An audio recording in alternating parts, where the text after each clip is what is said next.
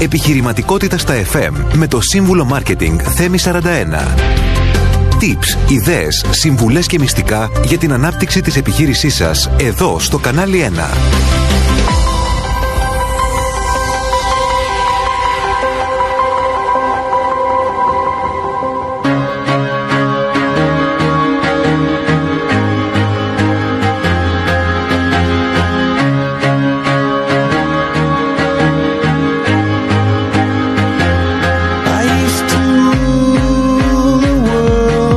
Και φίλοι, καλησπέρα σας. Καλώς ήρθατε στην εκπομπή Επιχειρηματικότητας στα FM. Είμαι ο σύμβουλος Marketing Θέμης 41 και θα είμαστε παρέα για μία ώρα. Στην εκπομπή αυτή συζητάμε για το marketing των μικρομεσαίων επιχειρήσεων με ιδέες, προτάσεις, tips, συνεντεύξεις αλλά και νέα από την εβδομάδα που πέρασε. Και βέβαια με πολύ πολύ καλή μουσική. Όπως κάθε Τετάρτη, απόγευμα 7 με 8 θα είμαστε εδώ παρέα στο κανάλι 1 90,4. Μαζί μας μπορείτε να μιλήσετε στο Viber 6951 904 904 στο email studio papakikανάλι1.gr όπου περιμένω φυσικά τα email σας και αν είστε θαραλέοι στο τηλεφωνικό κέντρο για να βγείτε ζωντανά στον αέρα 210 42 24 441 έως 2. Σήμερα θα συζητήσουμε ένα θέμα που διαδραματίζει κρίσιμο ρόλο στο σύγχρονο επιχειρηματικό κόσμο. Τις πωλήσεις, εξαγορές και συγχωνεύσει επιχειρήσεων. Στο δυναμικό και ανταγωνιστικό κόσμο των επιχειρήσεων, οι εξαγορές και οι συγχωνεύσεις αποτελούν στρατηγικές που μπορούν να αλλάξουν το παιχνίδι. Είναι συχνά οδοί προς την επέκταση, την καινοτομία και την επίτευξη οικονομικής κυριαρχίας. Αλλά τι ακριβώς σημαίνουν αυτοί οι όροι, πώς επηρεάζουν τις επιχειρήσεις, τους εργαζόμενους, τους πελάτες και την οικονομία γενικότερα; Οι εξαγωγές συμβαίνουν όταν μια επιχείρηση αποκτά την κυριότητα μιας άλλης, ενώ οι συγχωνεύσεις αφορούν στην ενοποίηση δύο ή περισσότερων εταιριών σε μια καινούρια. Στι δύο περιπτώσεις, οι στόχοι είναι πολύ και ποικίλοι. Από την είσοδο σε νέες αγορές μέχρι τη δημιουργία συνεργειών που μειώνουν το κόστος και αυξάνουν την αποδοτικότητα. Ωστόσο, ο δρόμος προς μια επιτυχημένη εξαγορά ή συγχώνευση δεν είναι πάντα εύκολος.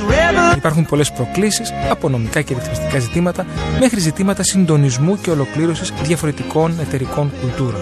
Στη σημερινή εκπομπή έχουμε την τιμή να φιλοξενήσουμε έναν εξαιρετικό καλεσμένο, έναν έμπειρο σύμβουλο επιχειρήσεων, ο οποίος θα μοιραστεί μαζί μας την πλούσια γνώση και εμπειρία του τομέα αυτό. Θα συζητήσουμε για τα κίνητρα, τις στρατηγικές και τις προκλήσεις πίσω από αυτές τις σημαντικές επιχειρηματικές κινήσεις, καθώς και τις τάσεις που διαμορφώνουν το μέλλον των εξαγορών και των συγχωνεύσεων. Είστε έτοιμοι λοιπόν, μείνετε συντονισμένοι εδώ μαζί μας.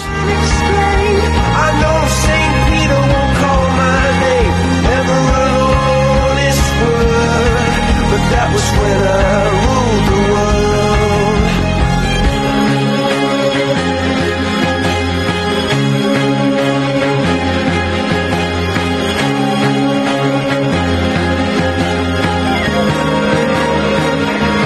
ήρθε η ώρα να καλησπερίσω εδώ στο στούντιο, στο κανάλι 1, τον Παντελή Λάμπρου, συνειδητής και διευθύνων σύμβουλος της PNI Business Management Consulting. Καλώς ήρθες λοιπόν. Είσαι ειδικός στις συγχωνεύσεις και στις εξαγορές. Έχεις ευρύ πεδίο στο κομμάτι αυτό, σωστά; Καταρχάς Θέμη, ευχαριστώ πολύ για την τρίτη πρόσκληση στο αγαπημένο πλέον κανάλι 1, το οποίο η επιχειρηματικότητα στα FM έχει αφήσει το στίγμα της και στην τοπική επιχειρηματικότητα, στις τοπικές επιχειρήσεις, αλλά και ευρύτερα διαμορφώνοντας μια δυναμική για το πώς θα πάμε καλύτερα, πώς οι επιχειρήσεις ε, θα αντιμετωπίσουν τις προκλήσεις εντός και εκτός συνόρων. Άρα λοιπόν καταρχάς ευχαριστώ για την πρόσκληση και ευχαριστώ για τα καλά σου λόγια. Μα πραγματικά οι εκπομπές που κάνουμε είναι πολύ ενδιαφέρουσες, έχουν πολύ μεστή γνώση και, και το βλέπουμε και στα μηνύματα που λαμβάνουμε συνήθως. Και επειδή το θέμα αυτό είναι πολύ ζεστό, γιατί θυμάσαι που είχα γράψει ένα άρθρο, παρότι εγώ ως σύμβουλος marketing δεν ειδικεύομαι σε το κομμάτι των εξαγορών, είχα γράψει ένα άρθρο πώς να πουλήσεις μια επιχείρηση. Και θυμάσαι τι, πόσος κόσμος ενδιαφέρθηκε για να ασχοληθεί με το κομμάτι αυτό.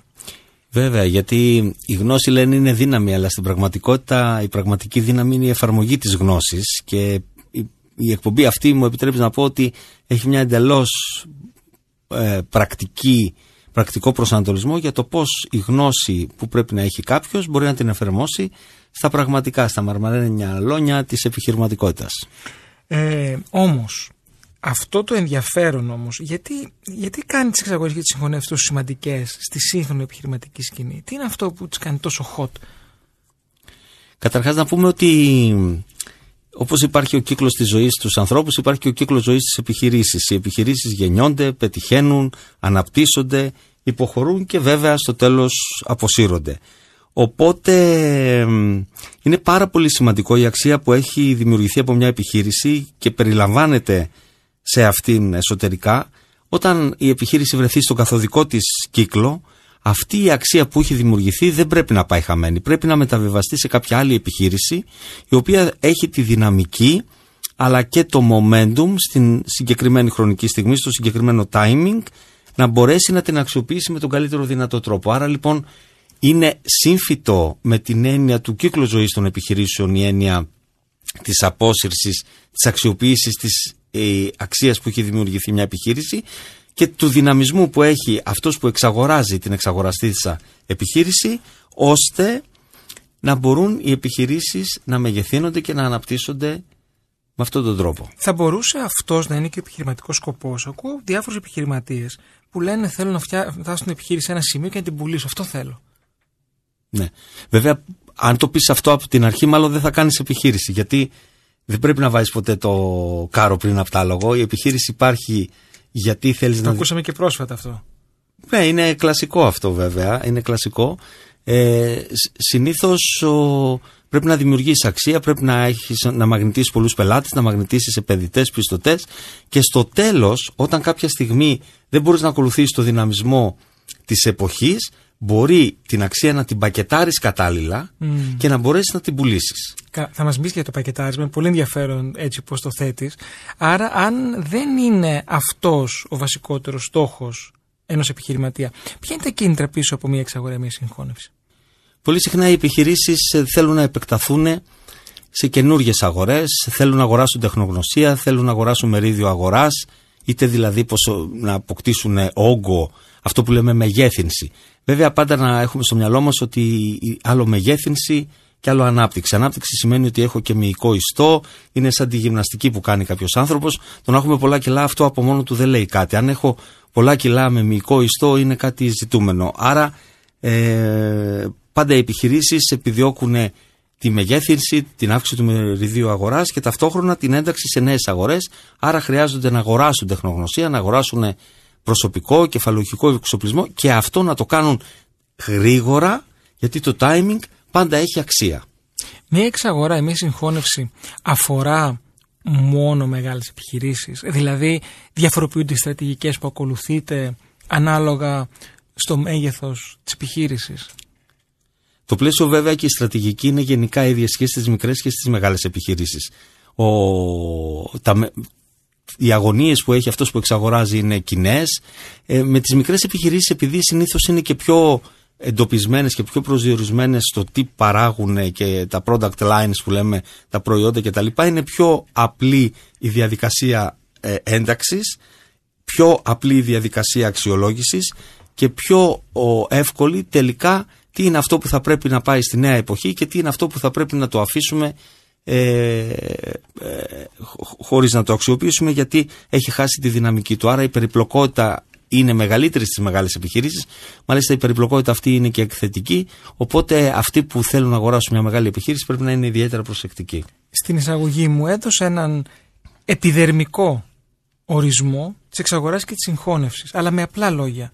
Τι είναι μια εξαγορά και τι είναι μια συγχώνευση; Η εξαγορά έχει μια λογική ότι αυτός που εξαγοράζεται μάλλον αποσύρεται σιγά σιγά. Αυτή είναι τουλάχιστον το, η αντίληψη που υπάρχει, το perception. Η συγχώνευση είναι όταν προσπαθείς να ενώσεις δύο επιχειρήσεις, τις δυνάμεις... Το ίδιο αντικείμενο ή και διαφορετικό; Τώρα τα αντικείμενα Για να είμαστε, ο τζίρος. Ναι, είμαστε στις, ε, στην εποχή που ενδιαφέρει και ο τζίρος να μεγαλώσει το μέγεθος, μεγέθυνση, αλλά είναι καμιά φορά να μπορέσουμε να ενώσουμε και συμπληρωματικές δυνάμεις, ώστε η συμπληρωματικότητα να δημιουργήσει περαιτέρω δυναμική. Γιατί και αυτό είναι κάπως ιδιαίτερο στο χώρο των επιχειρήσεων τα τελευταία χρόνια, να μπορούν δύο επιχειρήσεις με συμπληρωματικά αντικείμενα να μπορέσουν να συνδυάσουν τις δυνάμεις τους και να πετύχουν κάτι μεγαλύτερο και σημαντικότερο και πιθανώς να τους δώσει τη δυνατότητα να μπουν και σε ένα τρίτο χώρο. Ε, ποιες είναι οι συνηθισμένες προκλήσεις και οι παγίδες που συναντάμε κατά τη διάρκεια μιας συγχώνευσης ή μιας εξαγοράς. Ε, όπως πάντα επειδή οι άνθρωποι είναι πίσω από τις επιχειρήσεις, άνθρωποι ενεργούν, πετυχαίνουν, αποτυχάνουν, έχουν συναισθηματικά στοιχεία κτλ. Η κουλτούρα και η εμπεδομένη τρόπο σκέψης στις δύο επιχειρήσεις είναι η νούμερο ένα πρόκληση. Και αυτό είναι το βασικό ζήτημα το οποίο πρέπει να διαχειριστούν τα δύο μέλη της ε, συναλλαγής. Ε, και βέβαια υπάρχει και ένα άλλο ζήτημα. Αυτό το προγεφύρωμα που κάποιος που εξαγοράζει μια επιχείρηση η, ε, ενδιαφέρεται προγεφύρωμα; να, προγεφύρωμα, δηλαδή... ναι, δηλαδή όταν θέλουμε για παράδειγμα μια επιχείρηση θέλει να επεκταθεί σε μια καινούργια αγορά. Άρα λοιπόν πρέπει να τοποθετήσει τα πρώτα κομμάτια σε, μια, σε ένα προγεφύρωμα για να μπορέσει να αρχίσει να επεκτείνεται. Αυτό το προγεφύρωμα αντί να το χτίσεις που έχει και μεγάλο κόστος, είναι αιματηρό το να χτίσω ένα προγεφύρωμα σε ένα νησί. Είναι αυτό που λέμε beachhead market. Δηλαδή στην παραλία να μπορέσω να βάλω τα πρώτα κομμάτια μου. Ε, αυτό μπορώ να το αγοράσω. Αυτό το προγεφύρωμα όμως πρέπει να έχω την ικανότητα να το αξιοποιήσω και να μπορέσω να επεκταθώ, να διεισδύσω σε αυτή τη νέα αγορά την οποία θέλω να, ε, να δραστηριοποιηθώ. Η, η επέκταση αυτή και ειδικά όταν η επέκταση μου αλλάζει και λίγο το αντικείμενο, το industry όπως λέμε, δεν είναι πάντα πολύ εύκολο και πολύ εξασφαλισμένη η επιτυχία της. οπότε αυτό είναι κάτι σημαντικό. Βέβαια ε, ένα πολύ σημαντικό ζήτημα και για αυτούς που εξαγοράζουν είναι η αποτίμηση την οποία θα. στην τιμή. Θα, μην στάσουμε, θα το συζητήσουμε πολύ σημαντικό αυτό. Ναι, ναι, και θα σου πω και μια τάση που έχω δει online, αλλά θέλω να βάλουμε μια τελεία. Να ακούσουμε ένα τραγούδι, αλλά πριν πάμε να θυμίσω σε όλους, μαζί μας μιλάτε μέσω Viber 6951-904-904, email studio papakikanalia.gr και αν έχετε ερωτήσεις για τον Παντελή Λάμπρου ή εμένα στο 210 42 24 449 Επιστρέφουμε. Did a full 180 crazy. Thinking about the way I was. Did the heartbreak change me? Maybe.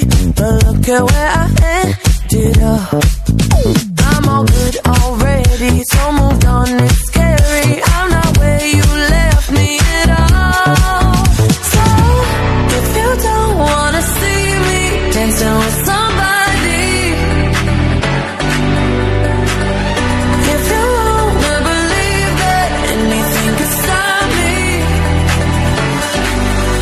show up,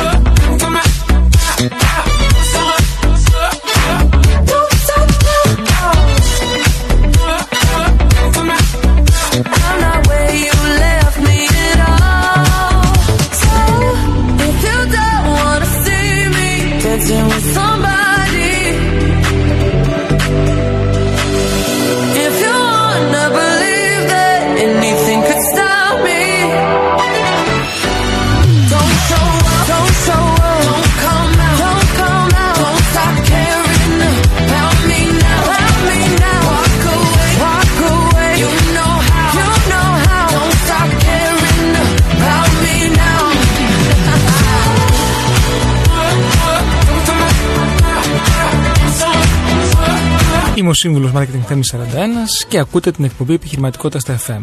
Πολύ ενδιαφέρον το σημερινό θέμα. Συγχωνεύσεις και εξαγορές επιχειρήσεων μικρών και μεγάλων.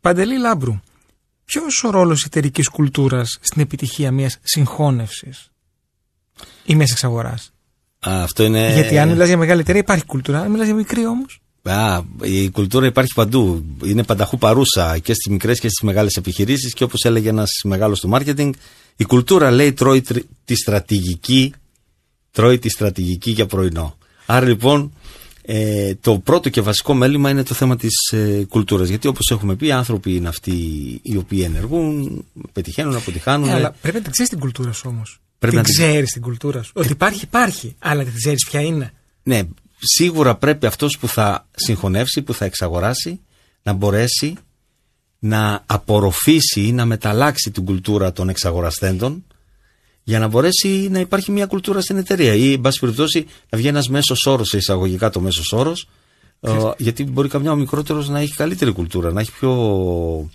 πιο κατάλληλη κουλτούρα. Δηλαδή, μια εταιρεία της τέταρτης βιομηχανικής επανάστασης, που είναι όμως μικρότερη, μπορεί να μεταδώσει και πρέπει να μεταδώσει το σωστό DNA της τέταρτης βιομηχανικής επανάστασης στην εταιρεία της τρίτης βιομηχανικής επανάστασης, η οποία λόγω παράδοσης μπορεί να έχει μεγαλύτερο όγκο, αλλά όμως σε επίπεδο κουλτούρας, σε επίπεδο αντιλήψεων που είναι πιο συμβατές με την τέταρτη βιομηχανική επανάσταση, δηλαδή μια μικρή startup AI, τεχνητής οφείλει οφείλει να μεταδώσει τα γενετικά της χαρακτηριστικά στην εταιρεία πληροφορικής που είναι να εταιρεία την εξελίξει. και να την εξελίξει. Ε, μιλάς όμως για κουλτούρα.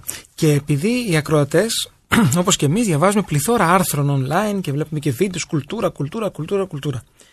Πώς μπορεί κάποιος μικρομεσαίος, Καλά, όλος, αλλά θέλω να εστιάσουμε στους, στους, στους μικρούς, μικρούς κυρίως επιχειρηματίες και μεσαίους.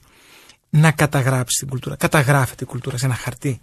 Τι είναι το vision, είναι το mission, πού τη γράφουμε αυτή την κουλτούρα; Είναι όταν για παράδειγμα πάω εγώ σε μια εταιρεία και με υποδεχθούν εκεί τα στελέχη και τα λοιπά και βγω ή προσποιηθώ ότι πρέπει να πάω να αποχωρήσω για λίγο, να πάω να πάρω ένα ποτήρι νερό για παράδειγμα, τι θα πούν για μένα, πώς θα με αντιμετωπίσουν, πώς, πώς θα υπάρχει δυναμική και ανεξάρτητα από μένα ανάμεσα στα στελέχη. Η συμπεριφορά πρώτα και κύρια μεταξύ των στελεχών; Αυτό που λέμε. Αλλά μέσα από διαδικασίες το κάνεις αυτό. Μέσα από συμπεριφορές. Πριν από τις συμπεριφορές υπάρχουν οι αξίες που εμφορούνται τα στελέχη, οι συμπεριφορές τους και οι διαδικασίες είναι το τρίτο στοιχείο, το οποίο είναι και πιο έτσι, ορθολογικό για να το μαζέψουμε. Βέβαια, μου μίλησες τώρα για τεχνητή νοημοσύνη κτλ. κτλ. Ποιος ο ρόλος της τεχνολογίας και της ψηφιακής μετα, με, με, του ψηφιακού μετασχηματισμού στις σύγχρονες επιχειρηματικές συγχωνεύσεις; Καταρχάς ε, η τεχνολογία μπορεί να θέσει ένα πλαίσιο πιο ουδέτερο. Τα επιχειρηματικά ζητήματα έχουν πιο πολύ συναισθηματικά στοιχεία, έχουν απόψεις. Η τεχνολογία βάζει ένα ουδέτερο πλαίσιο, εισάγει εμπιστοσύνη στις συναλλαγές και αυτό είναι σημαντικό γιατί μπορεί η τεχνολογία να παίξει ένα ρόλο, να βάλουμε λίγο παροπίδες, να δούμε τον κεντρικό στόχο, να μην κοιτάμε δεξιά-αριστερά τα, τα στοιχεία, τα επιμέρους στοιχεία της ε, κουλτούρας. Αλλά όμως ε, εκεί πρέπει να ισορροπήσουμε γιατί στο τέλος άνθρωποι είναι αυτοί οι οποίοι θα αγοράζουν, θα επενδύουν, θα συνεργάζονται. Πρέπει να προσαρμόσουμε τις ανάγκες που δημιουργούνται από τους ανθρώπους το ζωντανό μέρος των επιχειρήσεων με, το, με την εστίαση στην τεχνολογία, στα αντικειμενικά στοιχεία που σε κάθε περίπτωση πρέπει να τα ενσωματώσουμε για να μπορεί η επιχείρηση να, να υλοποιήσει τη νέα κατάσταση στην οποία θα βρεθεί. Ξέρεις ότι υπάρχουν κάποιες ιστοσελίδες οι οποίες παρουσιάζουν την πώληση των επιχειρήσεων σαν κάτι απλό. Υπάρχουν ιστοσελίδες σαν marketplaces στην Ελλάδα. Πώς μπαίνεις, ας πούμε, σε ένα site να βρεις ένα κίνητο, ψάχνω ένα διάρρη εκεί. Υπάρχουν sites της ίδιας εταιρείας, θα μπορούσε να είναι, όπου μπαίνεις μέσα και βλέπεις καφέ 500 χιλιάρικα. Ε, πες μου κάτι άλλο. Ε, κουρίο τόσο. Ε, βιομηχανία αυτό τόσο. Ε, τι λέμε στους ακροατές γι' αυτά; εάν υπήρχε μόνο η, η άλγευρα και η καρτεσιανή λογική, δηλαδή η, η κλασική φυσική που λέμε και δεν υπήρχαν τα μαθηματικά του χάους, η κουβαντομηχανική κτλ. Η περιπλοκότητα του περιβάλλοντος της τέταρτης βιομηχανικής επανάστασης η οποία επιτείνεται με το χρηματοπιστωτικό σύστημα, τη διεθνοποίηση των αγορών κτλ. Ναι, τότε θα λέγαμε ότι η, όπως μπορώ να υπολογίσω το μήκος ή το ευαδό ενός χώρου με πολύ μεγάλη ακρίβεια, έτσι θα μπορούσα να υπολογίσω και την αξία. Η αξία όμως είναι κάτι και άρα λοιπόν και η αποτίμηση, η αξία, η αποτίμηση, η αντανάκλαση δηλαδή της αξίας, και, και, και η, η διαπραγμάτευση για τη συγχώνευση και όλα αυτά τα πράγματα ε, θα ήταν πολύ πιο απλά. Άρα λοιπόν θα λέγαμε το καφέ στοιχίζει τόσο. Όπως λέμε το τόπι, το ύφασμα στοιχίζει τόσο, επί τόσο τόσο και βγαίνει μια τιμή. Πώς αλλά κάνουμε την αποτίμηση; Αλλά όμως στη σύγχρονη επιχειρηματικότητα το ένα και ένα δεν κάνει δύο. μπορεί να κάνει; τρία, μπορεί να κάνει Εξήγησε μισό. μας γιατί και πώς μπορεί ένας επιχειρηματής να αποτιμήσει την επιχείρησή του. Γιατί εδώ είναι και συναισθηματικός ο, ο παράγοντας. Δηλαδή, εγώ έχω βάλει κόπο, έχω χτίσει μια επιχείρηση. Ναι. Και λέω τόσο αξίζει ο κόπος μου. Όπως ε, στα μουσικά όργανα για να χορδίσω ένα, ένα όργανο, λέω δώσε μου μια λα. Ξεκινάμε από τη λα. Έτσι είναι και στις αγορές, όταν γίνονται αγορές και πωλήσεις, πάντα λέει δώσε μου το bid. Ναι, αλλά από πού ξεκινάει αυτό το bid, από πού. Που αγοράζουν, που είναι ναι. διατεθειμένοι κάποιος να αγοράσει. Σε νορμάλ καταστάσεις, αυτός που αγοράζει αποτιμά και διαπραγματεύεται συνέχεια με τον πολιτή. Γιατί πάντα το, το ζήτημα ήταν η έλλειψη χρημάτων. Πάντα ανά τους αιώνες και εκτός αν υπήρχαν ε, καταστάσεις υπερ, υπερπληθώρας ε, χρήματος, δηλαδή μεγάλη, πολύ μεγάλη ρευστότητα, ε, πάντα ήταν αυτός που αγόραζε, προσδιορίζε τις τιμές και εκεί πάνω γινόταν η διαπραγμάτευση βεβαίως. Η αποτίμηση είναι κάτι το οποίο έχει ορθολογικά έχει στοιχεία συγκυρίας, έχει στοιχεία προσφοράς και ζήτησης, έχει στοιχεία ε, το perception, δηλαδή η αντίληψη που υπάρχει ότι το αύριο θα είναι καλύτερο από το σήμερα, άρα η επιχείρηση θα πουλάει περισσότερα. Και αν είναι καλύτερο, θα είναι πολύ καλύτερο ή, ή λιγότερο καλύτερο. Άρα λοιπόν στα αντικειμενικά στοιχεία, γιατί η επιχείρηση τι είναι, είναι κάποια περιουσιακά στοιχεία, μηχανήματα, γήπεδα, αυτοκίνητα κτλ. Και από εκεί και πέρα είναι η δυναμική της εργασίας που παράγει προϊόντα, πουλάει κτλ. Άρα λοιπόν η εκτίμηση, γιατί αγοράζουμε επιχείρηση και συνεργαζόμαστε, για το αύριο, όχι για το σήμερα. Γιατί το σήμερα είναι αυτά που είναι, τα περιουσιακά στοιχεία. Αλλά η επιχείρηση θα δουλεύει αύριο και θα παράγει αξία για τους πελάτες αύριο. Άρα λοιπόν το μαγικό ερώτημα το οποίο είναι και δύσκολο να προσδιοριστεί είναι και ποιος θα είναι του χρόνου ο τζίρος ή τον επόμενο χρόνο της επιχείρησης για να μπορέσω να την αποτιμήσω. Πού προϋποθέτει ένα business plan, που, που, που, όλα, όλα αυτά τα πράγματα. Πρέπει να πάμε σε διαφημιστικό, επιστρέφουμε.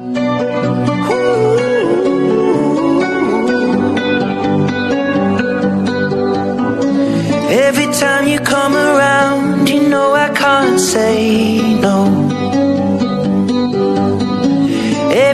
the sun goes down, I let you take control.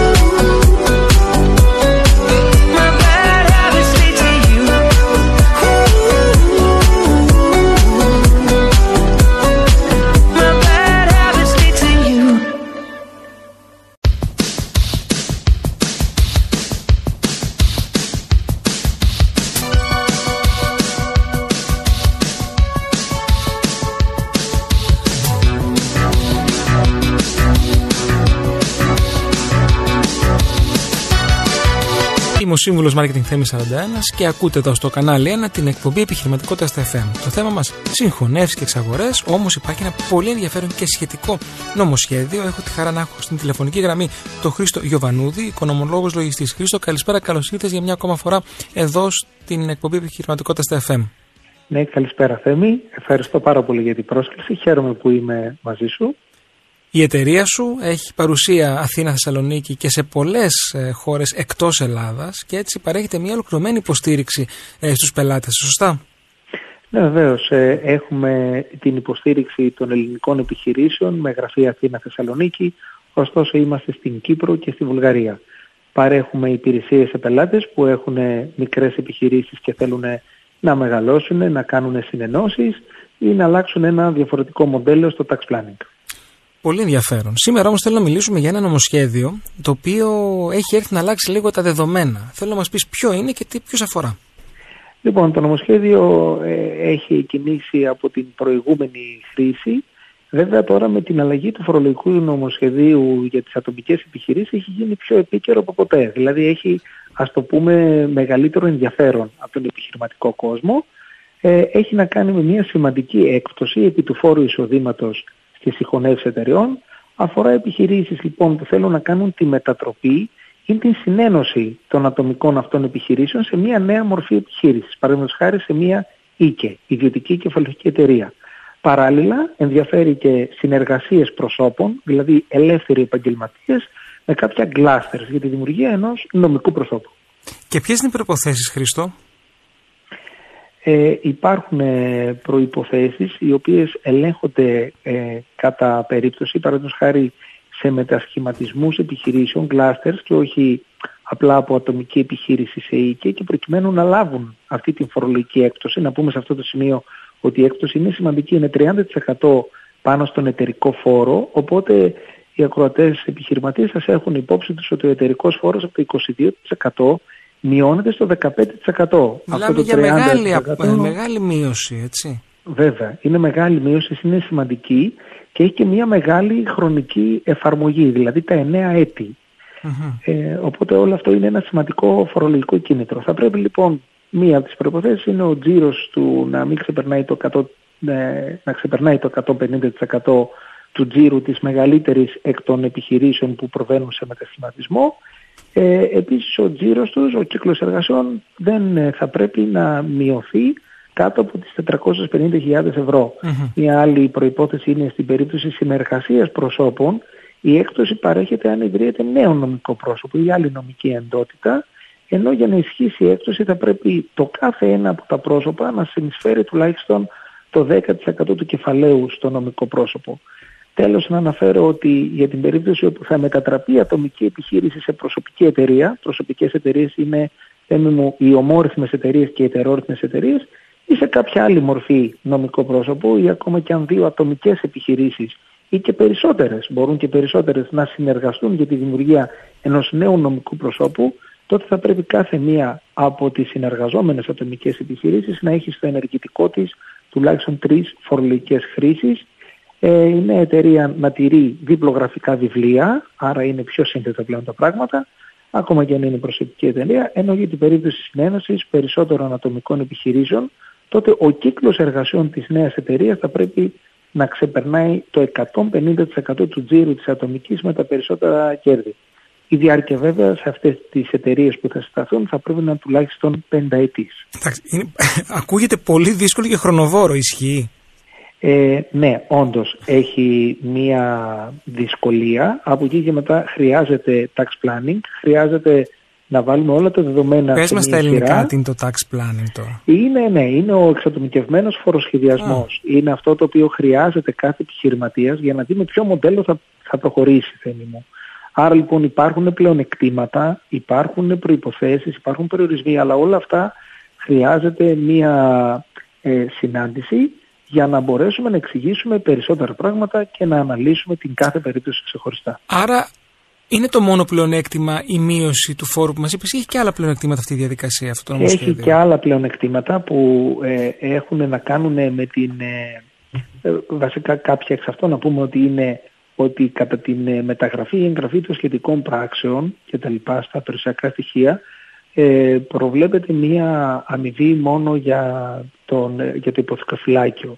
Είναι τη δυνατότητα ταυτόχρονα να μεταφέρονται οι ζημίες των μετασχηματιζόμενων επιχειρήσεων στον ισολογισμό της ε, νέας εταιρείας και ταυτό, ταυτόχρονα να υπάρχει και η δυνατότητα ε, συμψηφισμού. Δηλαδή τα κέρδη του νέου νομικού προσώπου να μειώνονται με τις μεταφερόμενες ζημίες από αυτές. Ε, επίσης, αν ε, υπάρχει ε, υπεραξία μεταβίβασης, αυτό έχει μία απαλλαγή γιατί δεν υπάρχει σε αυτή τη μεταβίβαση ε, φόρος εισοδήματος, δεν υπόκειται. Δεν υπάρχει επίσης, πολύ σημαντικό για τη συγχώνευση, φόρος συγκέντρωσης κεφαλαίου. Είναι ένας φόρος ο οποίος αποδίδεται από τον επιχειρηματία όταν συγκεντρώνει κεφάλαια για σύσταση μιας εταιρείας και αναγνωρίζεται επίσης και η έκπτωση δαπανών που πραγματοποιούνται για την απόκτηση τίτλων στην περίπτωση εξαγοράς επιχείρησης.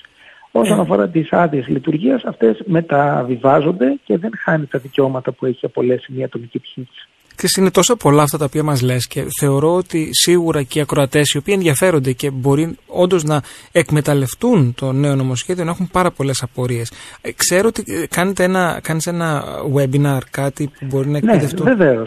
Είναι Δευτέρα, 29 Ιανουαρίου, ε, στις 6 το απόγευμα. Ε, Online είναι αυτό δηλαδή, συνδέεται και το βλέπουν. Βέβαια, είναι free webinar, μπορούν να μπουν μέσα στο site μας, το επίδοση.gr να κάνουν την εγγραφή τους, να έχουν το σχετικό σύνδεσμο, το link. Υπάρχει κόστος γι' αυτό; Όχι, δεν υπάρχει. Είναι δωρεάν το σεμινάριο. είναι Αναλύουμε πολλά πράγματα. Υπάρχουν πίνακες, αναλύσεις, παραδείγματα. Τώρα τηλεφωνικά η παρέμβαση δεν έχει πίνακες. Ναι, είναι, είναι πολύ δύσκολο. Πολύ Είναι πολύ σημαντικό να καταλάβει το πριν και το μετά για έναν επιχειρηματία. Λοιπόν, άρα έχετε το webinar δωρεάν ενημέρωση για όλους τους επιχειρηματίες τη Δευτέρα 29 του μήνα, 6 το απόγευμα. Ε, στο επίδοση.gr. Ευχαριστούμε πάρα πολύ για σήμερα. Εγώ θα μου ευχαριστώ πολύ. Εμείς πάμε να ακούσουμε ένα τραγούδι και επιστρέφουμε. We don't talk anymore. We don't talk anymore. We don't talk anymore like we used to do. We don't laugh anymore. What was all of it for? Talk anymore like we used to do. I just heard you found the one you've been looking. You've been looking for. I wish I would have known that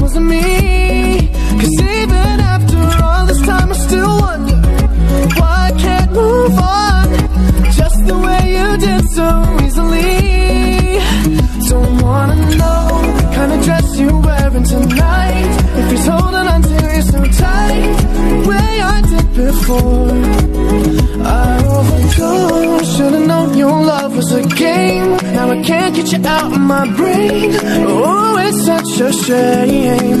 We don't talk anymore. We don't talk anymore.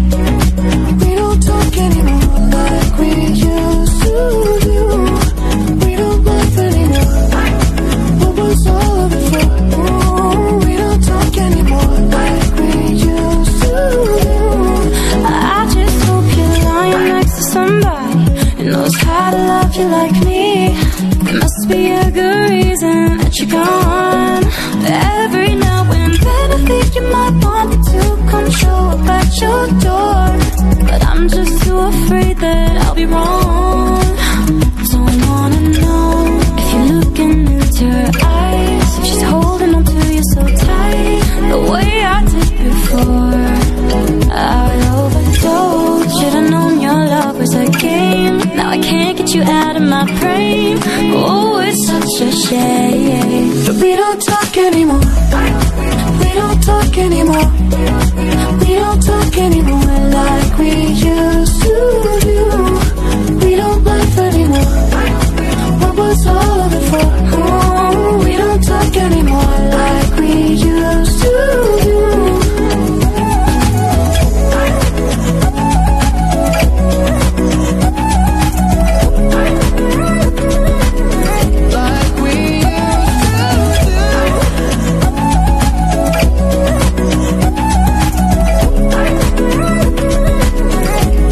επιστρέφουμε στην συζήτησή μας με τον Παντελή Λάμπρου. Ε, σχετικό θέμα με αυτό που ακούσαμε πριν, βέβαια, συγχωνεύτηκες αγορές. Πριν το, την τηλεφωνική παρέμβαση και πριν το διάλειμμα, μας εξήγησες για την ε, αποτίμηση μιας επιχείρησης η οποία έχει ορθολογικά και μη ορθολογικά στοιχεία. Σωστά; Σωστά, πολύ σωστά. Τι πρέπει να κάνει όμως ένας επιχειρηματίας ο οποίος αποφασίζει να πουλήσει, Ποια είναι τα βήματα που πρέπει να ακολουθήσει, Πώς θα γίνει αυτή η αποτίμηση με τα στοιχεία που μας είπες; Είναι πολύ σημαντικό αυτός ο οποίος θα πουλήσει να πουλήσει στην υψηλότερη δυνατή τιμή. Αλλά για να το πετύχει αυτό, πρέπει να μην πουλήσει τα περιουσιακά στοιχεία και το παρελθόν. Γιατί αυτός που θα αγοράσει, θα αγοράσει μέλλον, προοπτικές, δυναμική. Άρα λοιπόν πρέπει αυτός που πουλάει, πρέπει να πακετάρει κατάλληλα την επιχείρησή του, να αναδείξει τη δυναμική η οποία μπορεί να δημιουργηθεί από αυτή την ε, πώληση και βέβαια πριν από όλα να μην πουλήσει μια επιχείρηση η οποία παραπέει, να μπορέσει να τη φτιάξει, να την ομορφύνει, να εφαρμόσει διαδικασίες ώστε να τη γυαλίσει κατά κάποιο τρόπο και να αναδείξει και τα μοναδικά στοιχεία αλλά κυρίως τη δυναμική ότι μπορεί να ανταπεξέλθει στις απαιτήσεις της επιχείρησης όπως θα- θα διαμορφωθεί στο μέλλον. Γιατί όπως είπαμε αυτός που αγοράζει, αγοράζει τις προοπτικές και τη δυναμική. Δεν αγοράζει ξερά τα περιουσιακά στοιχεία, γιατί αν αγοράσει τα θα περιουσιακά αγοράσει ένα στοιχεία, διαμέρισμα. θα αγοράσει σαν να Ναι. αγοράσει ένα κτήμα, Ε, ναι, ένα ναι, διαμέρισμα, αυτό, ένα ναι, τρακτέρ κάτι, ναι. κτλ. Τη δυναμική όμως, γιατί θέλει να αγοράσει χρόνο. Θα μπορούσε ενδεχομένως αυτός που εξαγοράζει να, τα, να πετύχει αυτή την τοποθέτηση στην ε, αγορά που έχει εξαγοραστεί σε εταιρεία ε, με, με ίδιες δυνάμεις. Αλλά αυτό θα του τρώγει χρόνο. Όλα αυτά που περιγράφεις είναι το γνωστό business plan ή άλλο πράγμα; είναι η εταιρεία πρέπει να διαμορφώσει ένα ελκυστικό πακέτο, ότι είναι καθαρή, ότι είναι διαφανής, ότι έχει δυναμική. Πρέπει να την ε, ο- ομορφύνουμε. πιστοποιεί Αυτό. αυτό; πρέπει να το κάνει ο... Γιατί και εγώ λέω οτιδήποτε, καθαρός είμαι. Ναι, πώς θα πρέπει, πεις, πρέπει, πρέπει, να διαφανής έχει, είμαι κτλ. πρέπει να έχει ένα διαμορφωμένο επιχειρηματικό πλάνο πώς κινείται και πώς θα πάει στο Πώς μέλλον. κινήθηκε. Πώς κινήθηκε και η βάση, το παρελθόν είναι η βάση, είναι το εφαλτήριο για να μπορέσει να ξεδιπλώσει τη στρατηγική της. Άρα αυτός που εξαγοράζεται πρέπει να έχει στρατηγική και ίσως πρέπει να έχει και καλύτερη στρατηγική από αυτόν που εξαγοράζει για να μπορέσει να πουληθεί πιο γρήγορα, πιο αποτελεσματικά Και πιο ψηλά. και πιο ψηλά. Το πιο ψηλά είναι το σημαντικό. Όλα αυτά πολύ ωραία, αλλά αυτές οι επιχειρήσεις που βλέπω ότι πολλούνται σήμερα, κυρίως online και αυτά, δεν νομίζω ότι τα έχουν όλα αυτά τα οποία λε.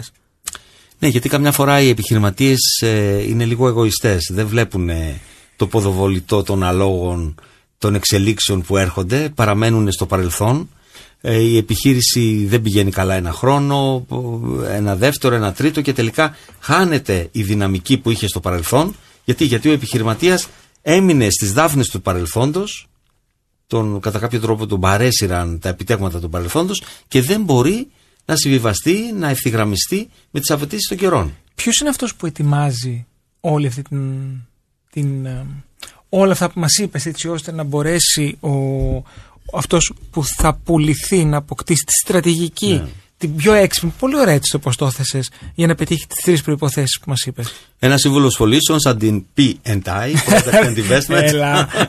ή, ή, ή, α, μπορείτε να το κόψετε αυτό το Όχι, συγκεκριμένο όχι, ένας- ηχητικό. ένας, ε, Ένας δικηγόρος, Οκ. ε, ένας λογιστής που θα κάνει την αποτίμηση, ορκωτός λογιστής κατά προτίμηση.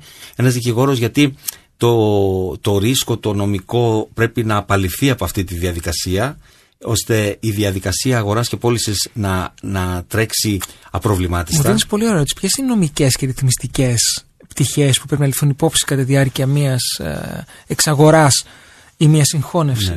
Τα νομικά στοιχεία είναι ότι η επιχείρηση μπορεί να πουληθεί, είναι καθαρή, είναι διαφανής κτλ. Υπάρχουν πιθανά η εταιρεία που εξαγοράζεται ότι έχει κάποια πιστοποιητικά τα οποία πρέπει να είναι σε ισχύ, το κανονιστικό πλαίσιο που ρυθμίζει τη λειτουργία της και άρα λοιπόν αυτός που εξαγοράζει στην ουσία αγοράζει την, ε, το alignment, την ευθυγράμμιση της εταιρείας με τις απαιτήσεις του κανονιστικού πλαισίου και άρα λοιπόν αυτά πρέπει να τα ελέγξει ο αγοραστής και αυτός ο λόγος που είναι πολύ σημαντικό ότι πάντα υπάρχουν ε, δύσβατα σημεία στη διαδικασία αγορών και πωλήσεων ε, όλα αυτά πρέπει αυτός που πουλάει να τα έχει όλα ε, στην εντέλεια θα λέγαμε ώστε να μην υπάρχουν προσκόμματα τέτοιου τύπου και καθυστερήσει αυτή η διαδικασία. Δεν ξέρεις, μια εξαγορά ή μια συγχώνευση σε επιχειρήσεις που έχουν εργαζομένους είναι μια μεγάλη αλλαγή. Πώς διασφαλίζουμε αυτή την ομαλή μετάβαση, Πώς διασφαλίζουμε ότι ε, επικοινωνείται σωστά, ότι.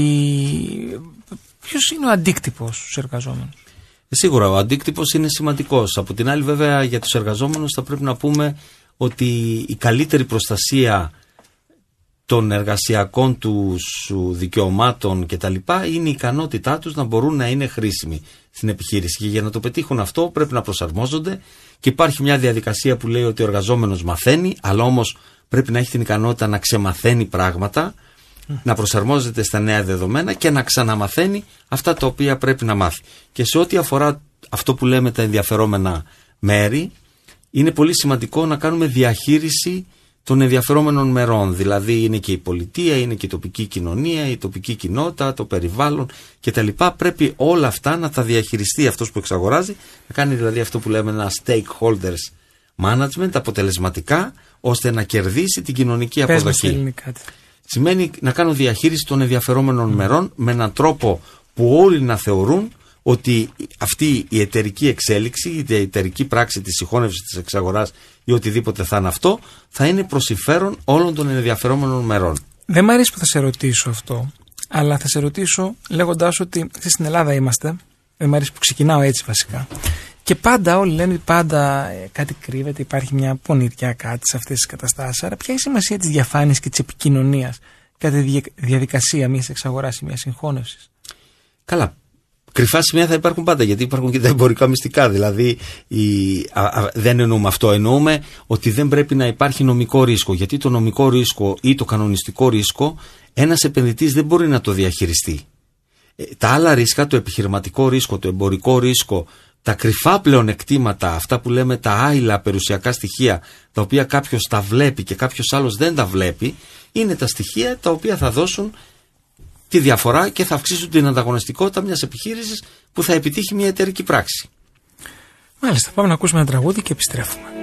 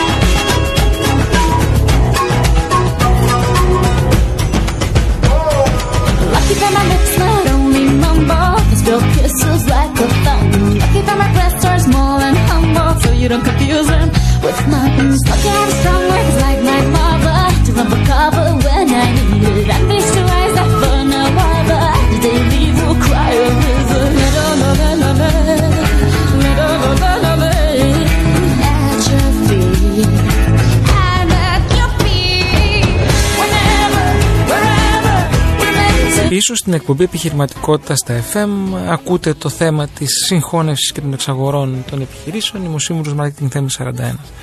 Ε, Παντελή, μιλήσαμε πριν για τους εργαζόμενους και σε ρώτησα σε μία ε, ερώτηση με πολλά σκέλη και ποια είναι και πώς ε, αντιμετωπίζουμε την αλλαγή. Γιατί όλο αυτό είναι αλλαγή όταν δύο επιχειρήσεις ενώνονται ή χωρίζονται. Ε, πώς διαχειριζόμαστε λοιπόν την αλλαγή; Καταρχάς, ε, η αλλαγή δημιουργεί πάντα αντίσταση ε, προκαλεί άγχος. Αυτό είναι ένα χαρακτηριστικό του ανθρώπινου είδους και των έμβιων όντων. Δηλαδή στην αλλαγή επάνω όλοι αντιδρούμε αντανακλαστικά και αντανακλαστικά σημαίνει όχι- όχι ορθολογικά. Άρα λοιπόν το πρώτο βήμα που θα κάνει ένας ε, σύμβουλος ή θα κάνει κάποιος ο οποίος συμμετέχει σε μια εταιρική πράξη είναι να κατανοήσει ότι έτσι είναι το ανθρώπινο είδος. Άρα θα έχουμε αντίσταση. Το θέμα είναι πώς μπορεί να αντιμετωπιστεί αυτή η αντίσταση στην αλλαγή, στην νέα κατάσταση που το άγνωστο δημιουργεί φόβο και ανασφάλεια. Πρέπει να γίνει με διατύπωση και εφαρμογή αρχών. Όλοι πρέπει να κατανοήσουν ότι πιθανά η ζωή να είναι άδικη, αλλά όμως η διαδικασία θα είναι δίκαιη. Και επίσης πρέπει να υπάρχει και έγκαιρος και ρεαλιστικός προγραμματισμός ώστε τα διάφορα βήματα να γίνονται με έναν τρόπο ο οποίος είναι κατανοητός, είναι αποδεκτός και δεν προκαλεί ανα, περαιτέρω ανασφάλεια. Προκαλείται ανασφάλεια επειδή αλλάζει η εταιρική μορφή στην οποία δουλεύουμε, αλλά η διαδικασία του εταιρικού μετασχηματισμού είναι προγραμματισμένη, είναι καλά μελετημένη και αυτό μ- με κάνει και νιώθω πιο άνετα, πιο, ο, πιο χαλαρά και αυτό αποτελεί την κεντρική προϋπόθεση αυτή η εταιρική πράξη να πετύχει. Ε, Ποιες είναι οι τάσεις που βλέπεις για το μέλλον στον τομέα αυτόν. Ε, οι τάσεις είναι θα συνεχιστεί και μάλιστα θα γίνουν και πιο, επειδή οι κύκλοι των επιχειρήσεων είναι πολύ πιο ο, γρήγοροι πλέον, αλλάζουν γρήγορα τα πράγματα και καμιά φορά είναι και πιο βίαιοι αυτές οι αλλαγές γιατί όπως είπαμε υπάρχει και το χρηματοπιστωτικό σύστημα με την υπερμόχλευση, η διεθνοποίηση των αγορών κτλ. Άρα τα πράγματα τα κάνουν πιο γρήγορα και συνήθως πιο βίαια.